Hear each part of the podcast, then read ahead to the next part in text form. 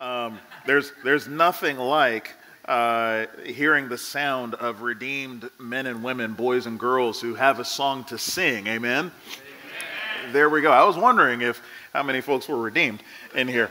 Um, got a little nervous for a little bit, but but just to to hear y'all sing, I know, uh, and and I know because I I am one of you. Uh, we're we're we're in this uh, this this road. We're on this road together. Uh, but you come in with all kinds of different things, right? You come in with, uh, with all kinds of, of drama. Uh, you've had some things over the last couple of days that maybe was, was just in over, or you felt in over your head, you felt overwhelmed. Uh, and, and to come together and hear each other sing of our God who is so awesome. He's such an awesome God. I don't know about you. I just, I needed to hear y'all uh, this morning. Uh, just sing to my soul and remind my soul just how awesome of a God we serve. So thank you uh, for singing. For those of y'all uh, who, who, who weren't singing, thank you for thinking um, that, that God was that God is indeed who He says He is. He is our awesome, awesome God. For those of y'all who are here and you're visitors, welcome. Uh, it's so uh, good to see y'all here. Uh, we don't consider it any accident that you're here, uh, frankly, because we, we don't believe in accidents. Uh, we believe that there is a God who exists, this awesome God uh, of, of whom we sing, uh, that he is in charge of all things and he works all things after the counsel of his will. And so you may have had an alarm clock, you may have had uh, music, you may have had a phone call or whatever that woke you up, but, but ultimately God was the one that woke you up. And, and you may be able to thank GM or Ford or Honda or whatever for making a vehicle that was capable of getting you from point A to point B, but God is the one that got you here. And, and we believe that He brought you here because He's got a word for you. Uh, he has something to say that he wants you to hear, and it's found here in the pages of Scripture. And so, without further ado, let's turn in our Bibles to Ephesians chapter 5.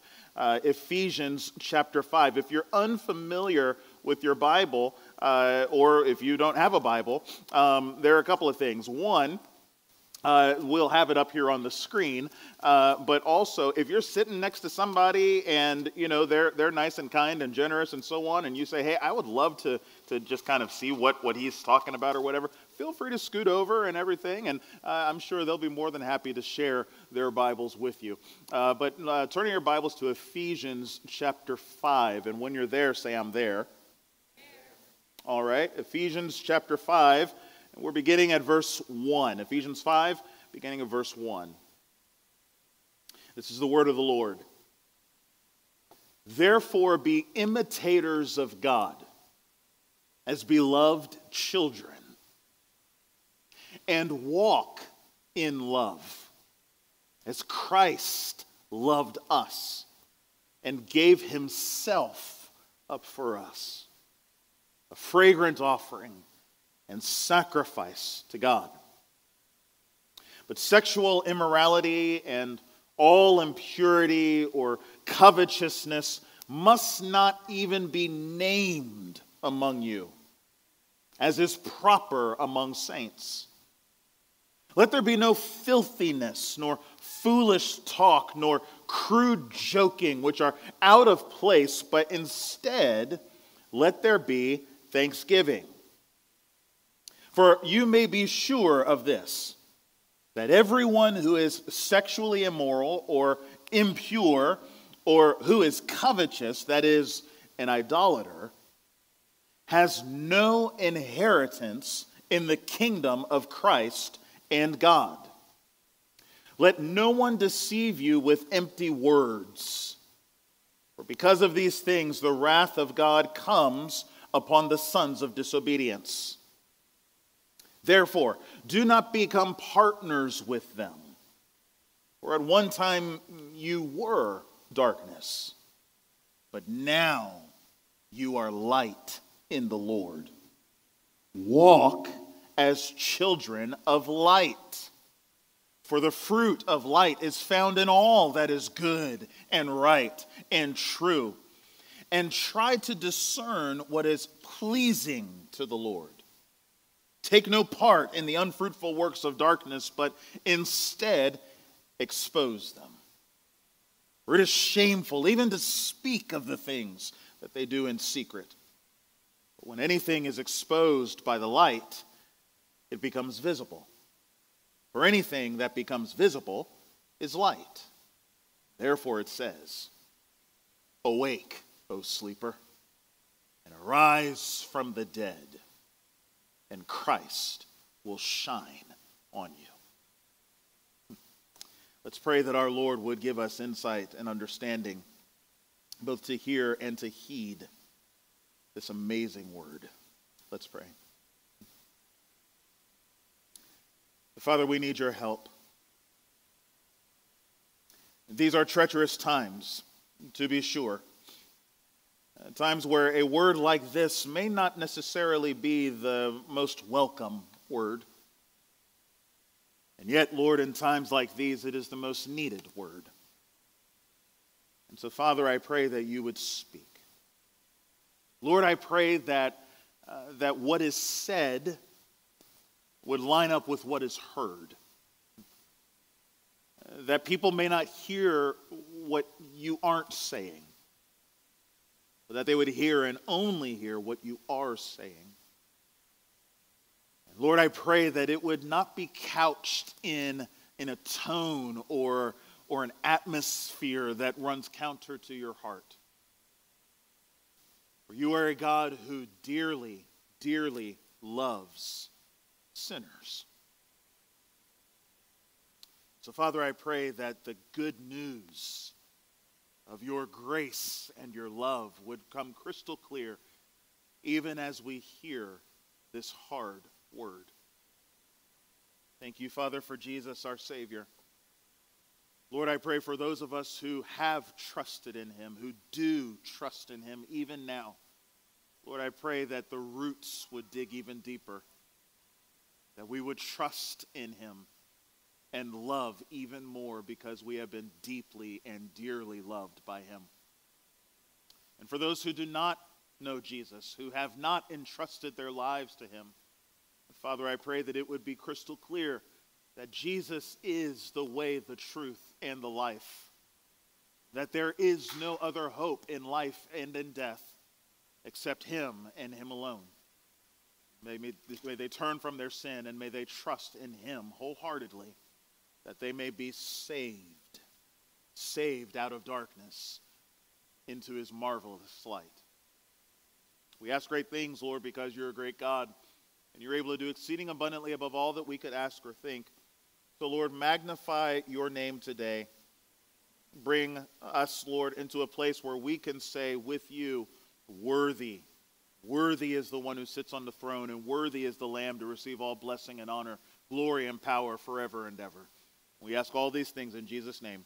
Amen.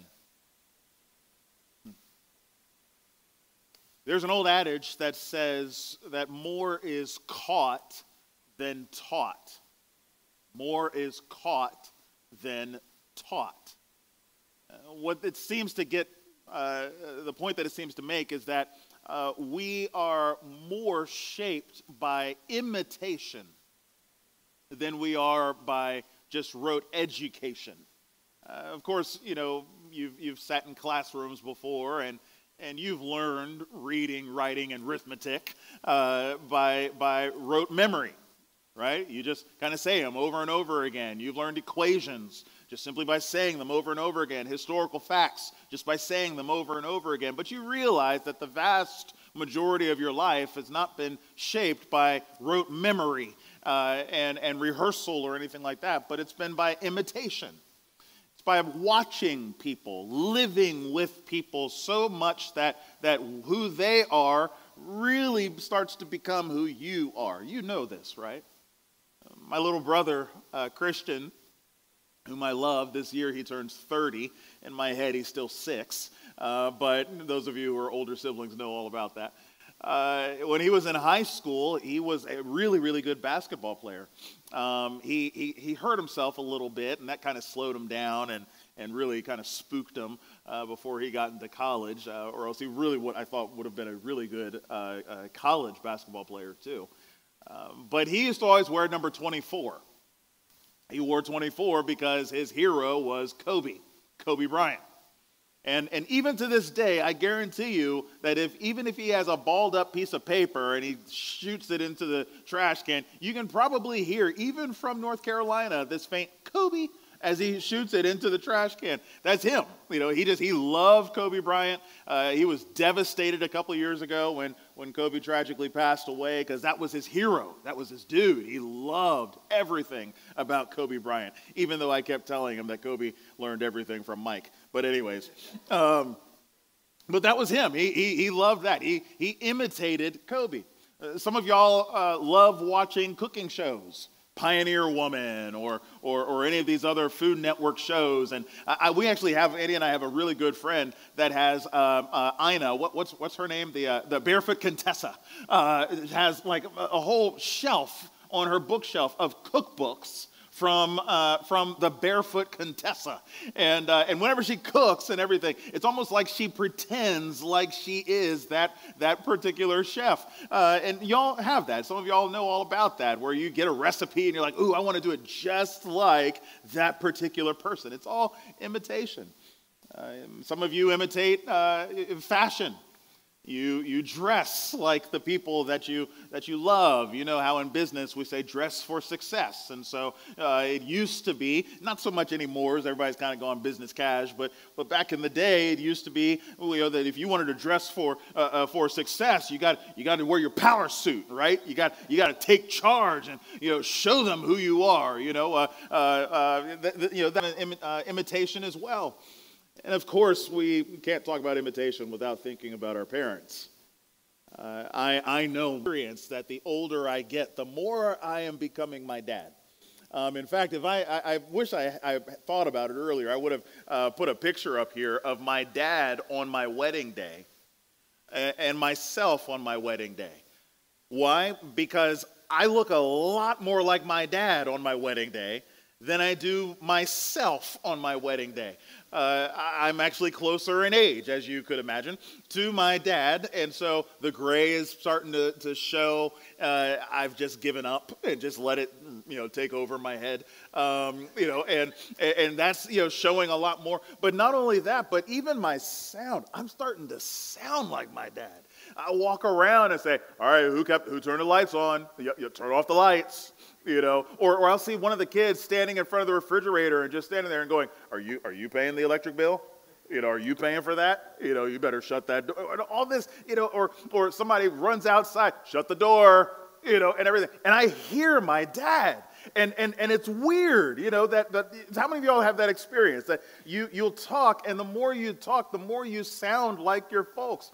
Um, even to the point that now i'm seeing some of my kids doing some of the things that I used to do when I was them, and I'd have to give a little quick phone call to mom and dad and just go, I'm so sorry. everything that I did 20 years ago, 20, 30 years ago, I, I just, I'm so, so sorry that I put y'all through that. And it, typically, the response that, that they give me is the response that I give my kids. Mm hmm. Yeah. And, mm, mm, mm. Yeah, that's my parents, you know? And so all of this, imitation, right? Imitation. More is caught than it is taught. You know, it's one thing when we talk about our parents and talk about how we imitate them. It's a good thing, of course, when our parents have been good models for us. It's a more unfortunate thing, of course, when our parents have not been good models for us. And some of you know what it's like to have parents who were addicts. And some of you know what it's like to have parents who were abusive. Some of you know what it's like to have parents who did not have a good work ethic, or parents who were compulsive spenders, or, or, or all, all the different examples that we could, we could talk about. And on one level, all of us know what it's like to have abusive uh, to be abusive or abused children. We know what it's like to have abusive parents because all of us have been children born in sin. And Paul will talk in here about the sons of disobedience. We know what it's like to be children, sons, daughters of disobedience. You know what it's like to, to have sin like a parent telling you what to do, telling you where to go, telling you what choices you ought to make. And, and you have suffered the consequences of, of listening to those, uh, uh, that abusive parent of sin. Sin was the one who reared you. Sin was the one who raised you up. Sin was the one who taught you everything that you knew. And what's amazing is that God, in His mercy, saw us in that state and said, There's no one that ought to live in that situation. No one ought to live in a home like that.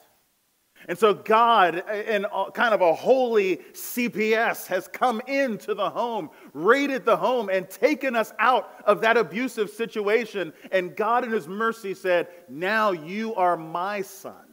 Now you are my daughter.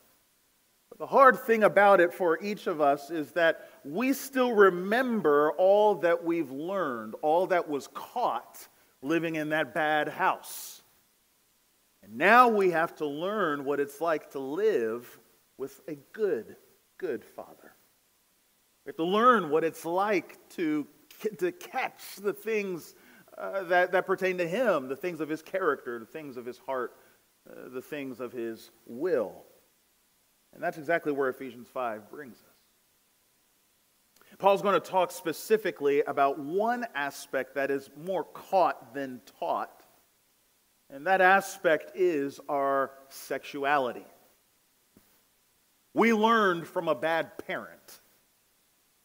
We caught some things from an abusive parent uh, that, that has damaged us in many, many different ways.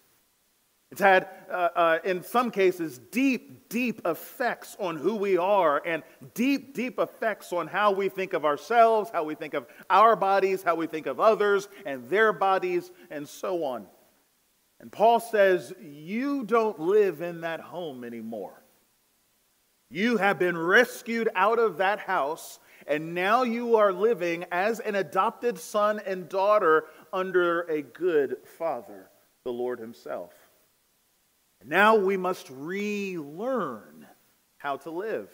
We must relearn how to think of ourselves. We must relearn how we think about other people. And we must relearn what life truly is all about. And the only way that we can do that, of course, as the adage says, more is caught than taught.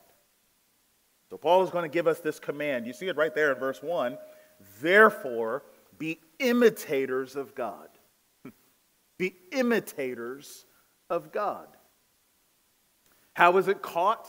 Well, it's caught by looking at Him. It's caught by focusing our gaze on Him. What is He like?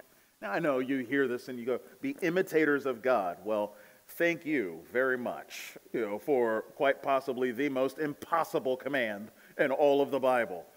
Be, be like God. Thanks. Uh, how am I supposed to do that? How am I supposed to imitate what seemingly is an unimitatable being? Right? I, I cannot imitate omniscience. Right?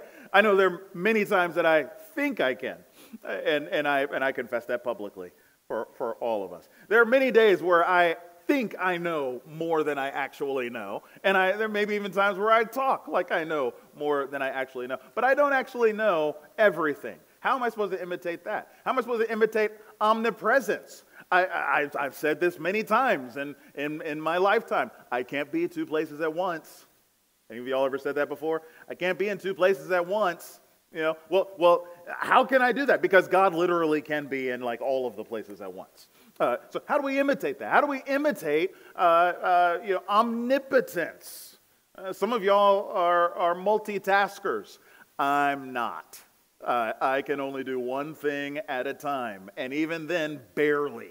Uh, you know, and, and, and all that. But God is omnipotent. I can do that one thing and I need a nap afterwards, you know, and God does everything. He works all things together for, for the good of those who love Him and are called according to His purpose, and He doesn't break a sweat. How does He do all that? Imitate Him. Well, by imitating Him, He's going to, he's going to say that those things, obviously, we can't, we can't imitate. We cannot be like him. We cannot be omniscient like him. We cannot be omnipotent like him. We cannot be omnipresent like him. We cannot be like him in those ways that only he can be. But there are things of God that he actually expects us to be as well. Look what he says. He says to imitate him, note, imitate him as his children. You see, it says that there, verse 1 be imitators of God as his children. But notice it also gives a little qualifier as beloved children. Imitate him as beloved children. First, wrap your mind around the fact that we are children of God. I love how John says it in 1 John 3. John says, uh, Behold, or see what kind of love the Father has lavished on us, that we should be called children of God. And just in case you were waffling a little bit, just in case you weren't all too sure, he says, and such we are. We are children of God. Okay? You are a child of God. You are his son. You are his daughter. He is our father. When was the last time you just let that sink in? When was the last time you just let it sink in that, that, that the, the, the, spiritual DNA of our God, if you will, is reshaping us and rewiring us? We are becoming like Him because we are His son and daughter. Uh, I look at my children, and I'm sure I've said this before. I look at them, and, and well, to be very honest, I look at them and I see Annie's face. Um, I, I see I, my influence is very, very little. I influence the darker shade. That, that is about the only contribution that I have given uh, to my children's appearance or anything like that. Joshua's got a couple whiskers or so. We'll see where that goes. But uh, maybe, you know, he may get some of dad's facial hair, you know, and everything. Maybe Noah might get some too. Hopefully the girls don't. Um, but, but, but, but, you know, I look at, at them and, and I know that's those are my kids. You know, uh, they, they start acting and so on, and I go, yeah, those are mine. Yeah, they're definitely, definitely mine. You know, that's what happens.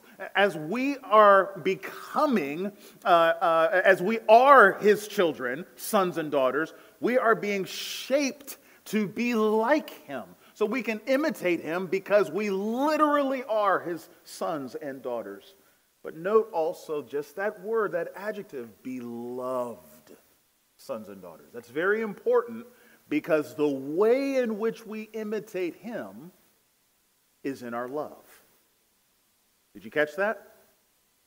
The way, you can't imitate him in his omnipotence. You can't imitate him in his omnipresence. You can't uh, imitate him in his, om, uh, uh, what do I say, omniscience. You, you can't imitate him in all those different things, but, but you can imitate him in the way you love.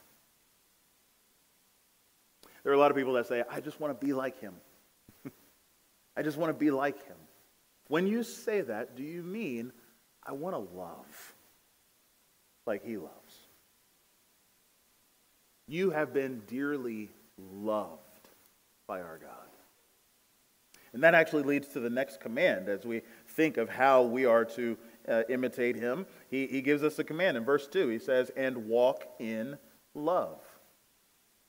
Walk in love. You have been beloved as a child of God, as children of God. And so the way that you imitate him is by walking in love. You go into the scriptures and walk takes this, uh, this sense of, of a lifestyle, it's a, it's a way of life. Uh, think of the, the uh, life as a road. Think of it as a, as a pathway. And as you walk on that pathway, that's what he's talking about. This is your way of life as you live your life, we are to live, as it says here, in love. What should characterize us as Christians? Love should characterize us. We have been loved as his children, and now we walk in love. And in fact, he even tells us how we're to do that. Notice he says, We walk in love as Christ loved us. Okay? So the way we love is by loving like Christ. How did Christ love us? Well, two things he tells us here. He gave himself up for us and it says he was a, a, fragrant offering and sacrifice to God. We could say it this way He sacrificed himself for us, and he satisfied God for us. Okay? Let, us think about that. He, he sacrificed himself for us. Christ loved us by laying down his life for us. Okay? We say these things, and I don't know if we really take the time to let it sink in over and over and over again.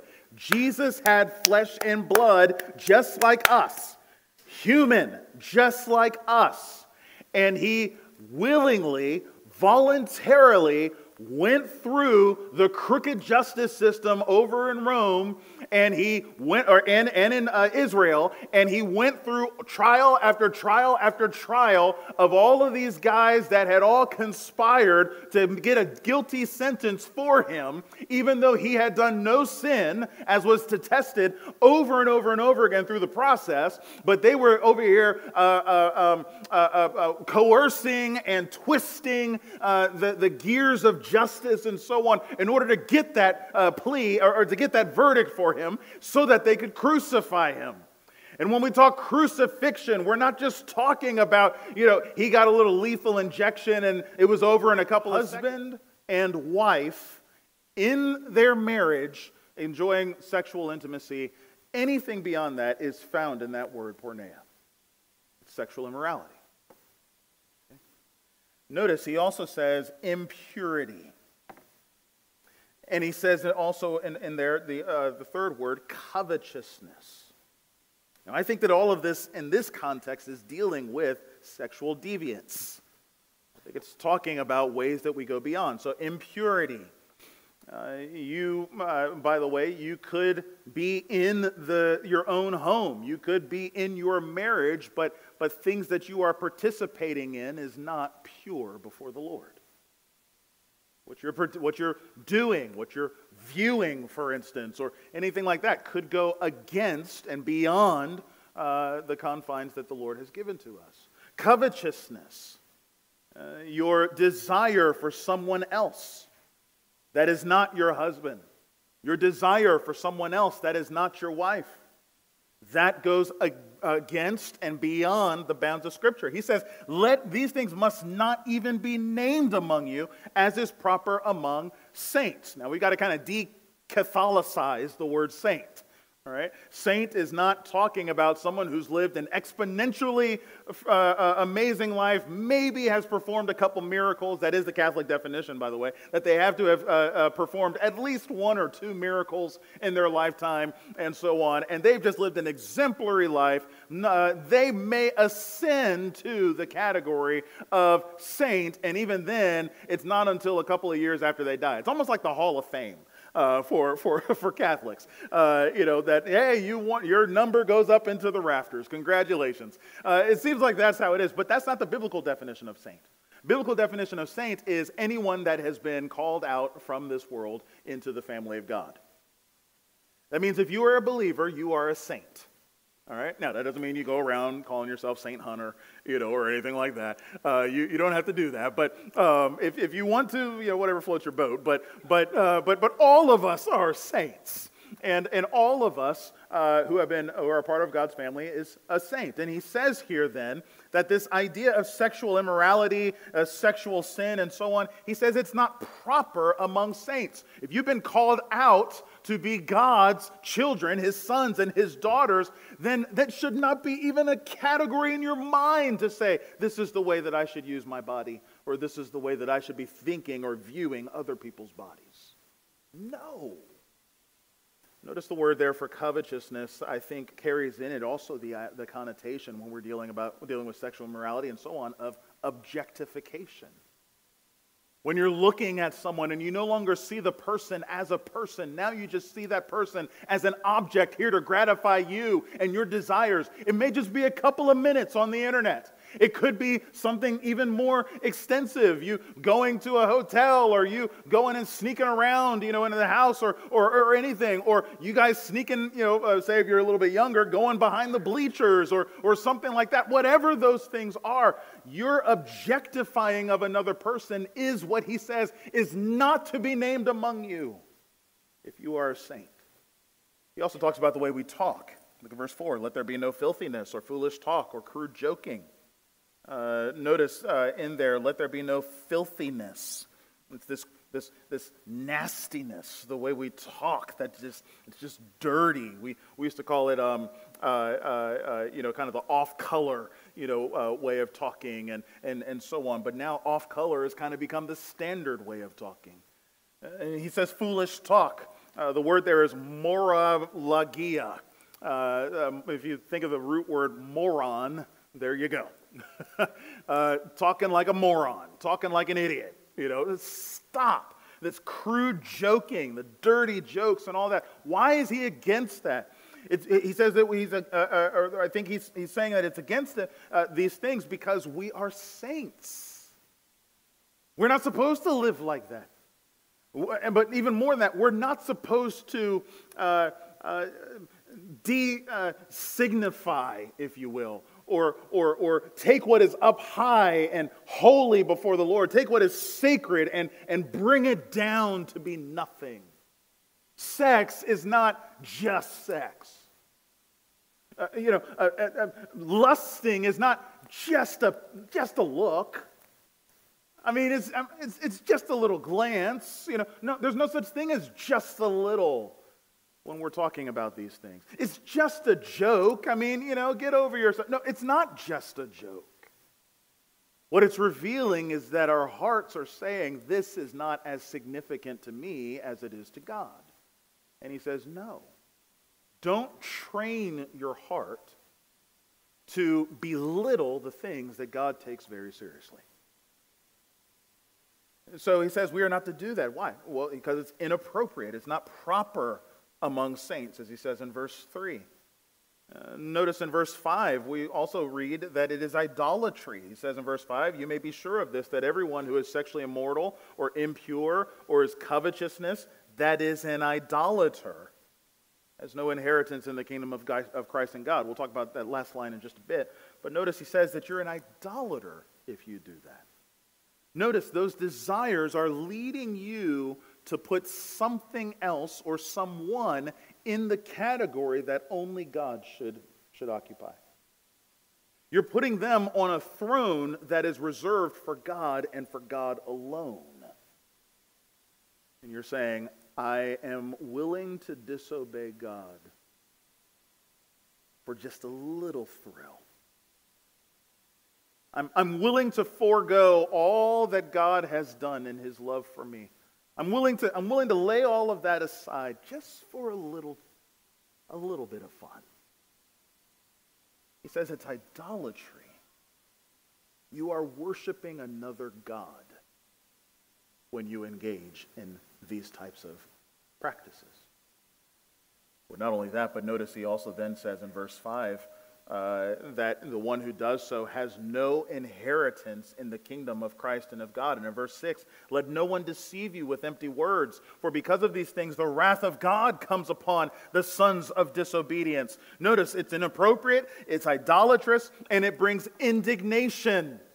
Note, he says that these sons of disobedience, the ones who are still in the house, the ones who are still uh, indulging in their pleasures and so on, who have not come out of there and have worshiped the one true and living God, he says all of them are under the wrath of God. They have no share in the inheritance of the kingdom. And Paul is not saying that in order for us to look down on those who have, who have, who have uh, uh, a past of, of sexual uh, immorality or anything like that. He's not saying that because of that. He's saying that to warn warn us to say, hey, you've been pulled out of that house. Why would you go back into that house?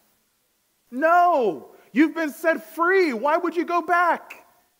No, you have, you have a better way of using your body, a better way of using your imagination, a better way of using your desires and your affections and so on. Why would I turn back to those things?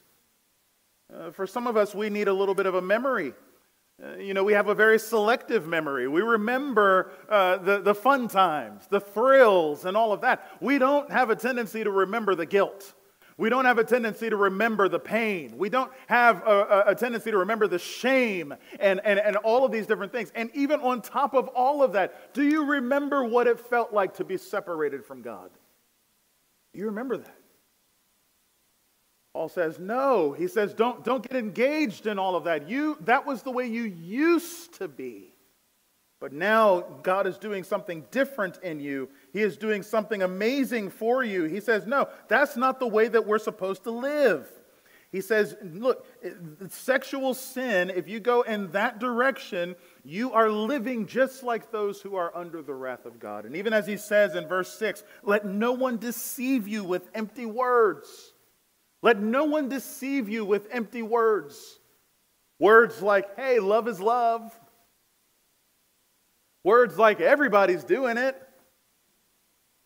Words like you only live once. Words like this is progressive. Words like those who do the, who do the opposite, they just want to take you back to the Stone Age. Let no one deceive you with these words. Let no one deceive you with the false images and the lies that say, hey, look, everybody's having such a great time. It's a great thing to disobey God. It's a great thing to live this way. Notice what they don't show you. They don't show you the drug abuse. They don't show you the, the, the, the, psychiatric help. They don't, they don't show you the suicide rates. They don't, they don't show you all of these other things that say, this is not the way to go. Let no one deceive you with these things. It's inappropriate, it's idolatrous, and it brings indignation. Now, there's some of us that are here, and, and uh, again, you may mishear what Paul is saying here.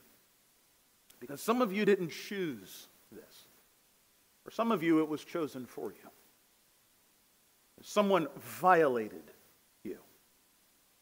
Someone did to you what you never asked for. And the Lord is saying here, as we saw in verse 1 and in verse 2, you are loved. You are loved. God loves sinners. God loves those who have been sinned against. There is grace. Yes, if you continue on in this way, if you continue to live in this, in this way, if, if you will not reach out and trust in the saving love of Jesus Christ, then yes, when you leave this world, you will receive the wrath of God. But the good news is that Jesus took that wrath upon himself and he absorbed it all on the cross, as we saw. He gave himself up for you so that you could experience his love and not his wrath forever. You can be restored. You can be redeemed. You can be washed clean. Or even as he's about to say, you can live in the light. And that's what he goes on to say here.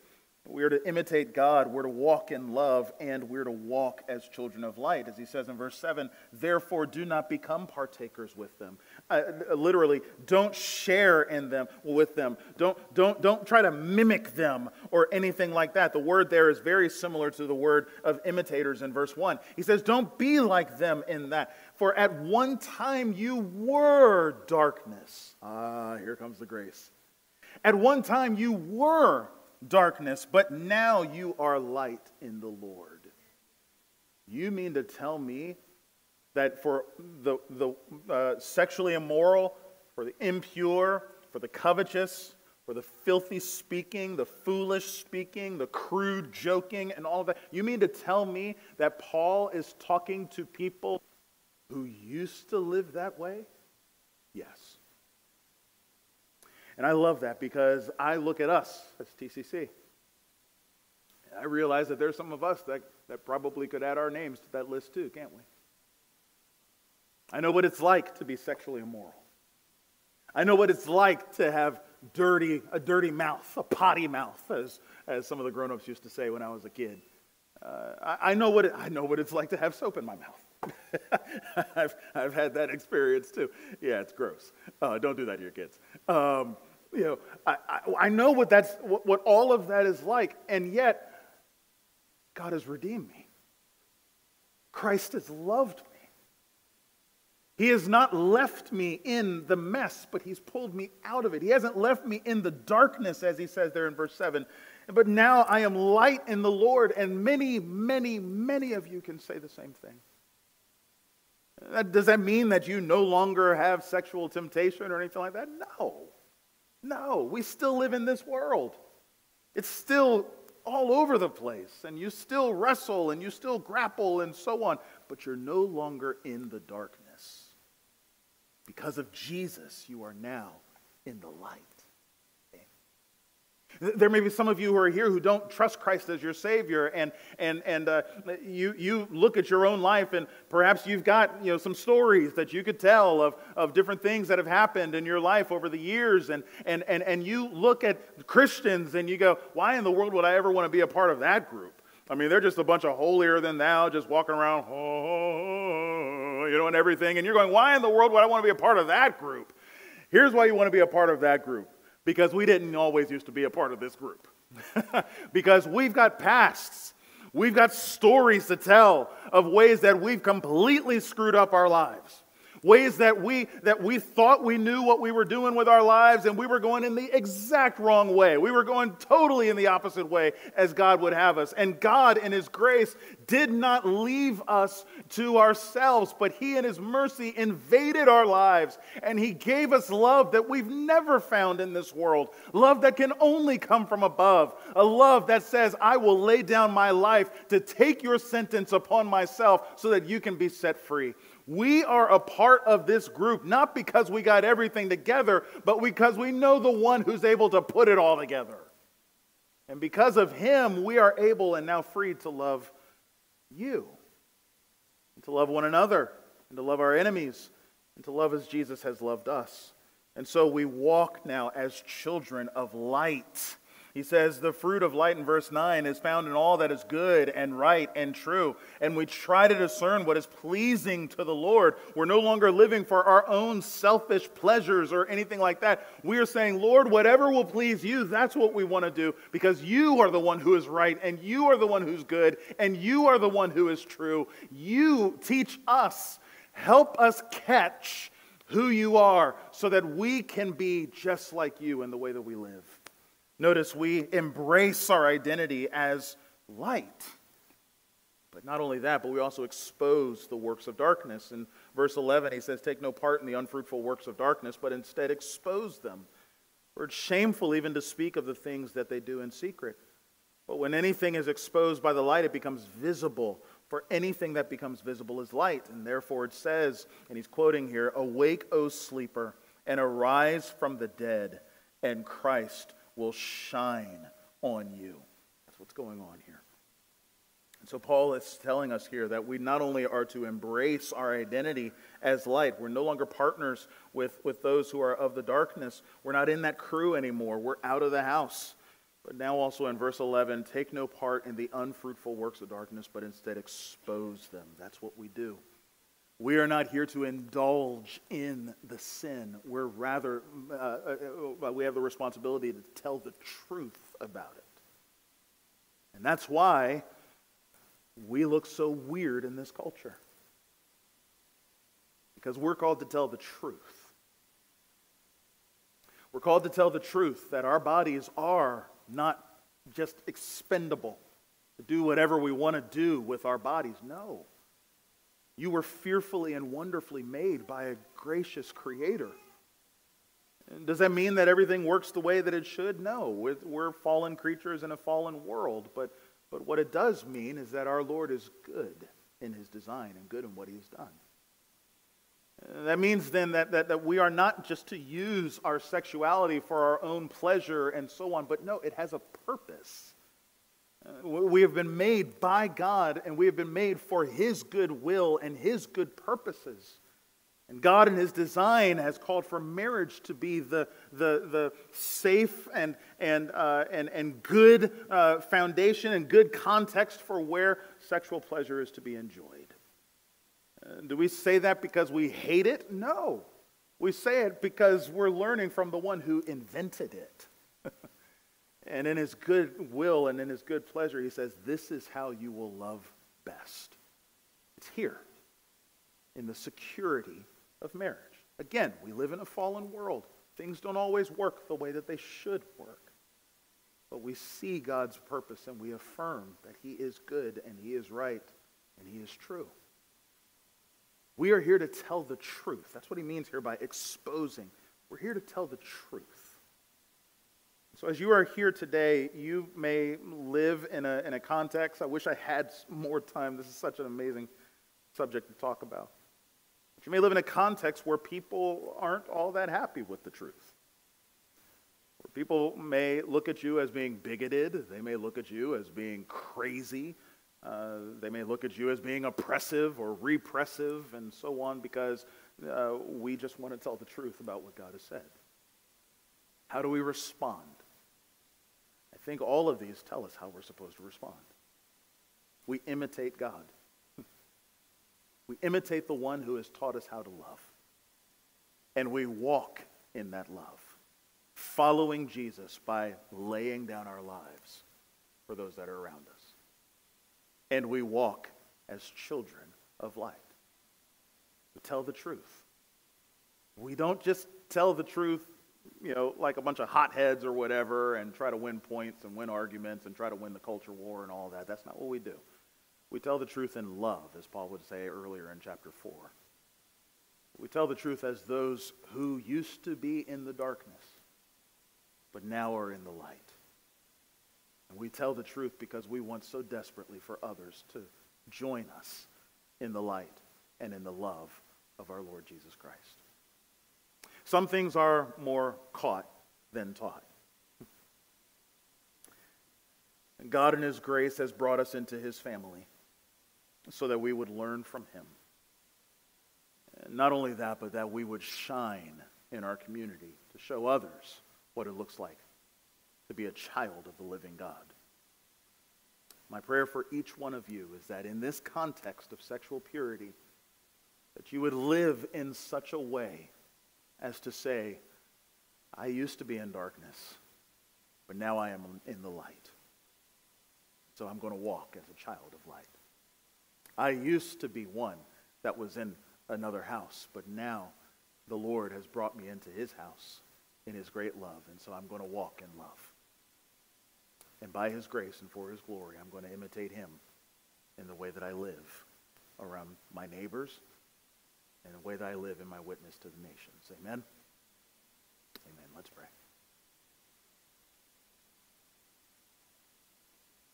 Father, thank you for your word. Thank you for giving us uh, another way of living. Not one that is marked by objectifying ourselves or objectifying other people. The one that is marked by the very love which with, with which you have shown us in Jesus. Teach us, Lord, not to confuse your love with other false loves. And teach us, Lord, to, uh, to learn from you, to sit in your presence, to be so close to you that who you are becomes more and more who we are. That, Lord, we would live in a manner that is worthy of Christ. Lord, there are some that are here today that are, that are in the throes. It's a battle. Lord, I thank you that there's a battle. Thank you, Father, that the war has not been over, that they have not waved a, a white flag or anything like that, but because of Jesus, there is victory. And so they press on and they fight on until the day when the war will indeed be over. Lord, have mercy on them. Give them strength and grace as they gaze upon your beauty and your face, that they may continue, Lord, to love Jesus and through Jesus and by him learn how to love other people as well. Thank you, Lord, for your mercy. There are those, Lord, who have been um, so uh, hurt by things of the past that they wonder if you would ever love them. And Lord, we see in your word that, that you indeed are a God of incredible love. May they hear from you, Lord, even now. I have loved you. Walk in my love. Set them free, Lord, from the guilt and from the shame. Set them free, Lord, to love even as you have loved them. And I thank you.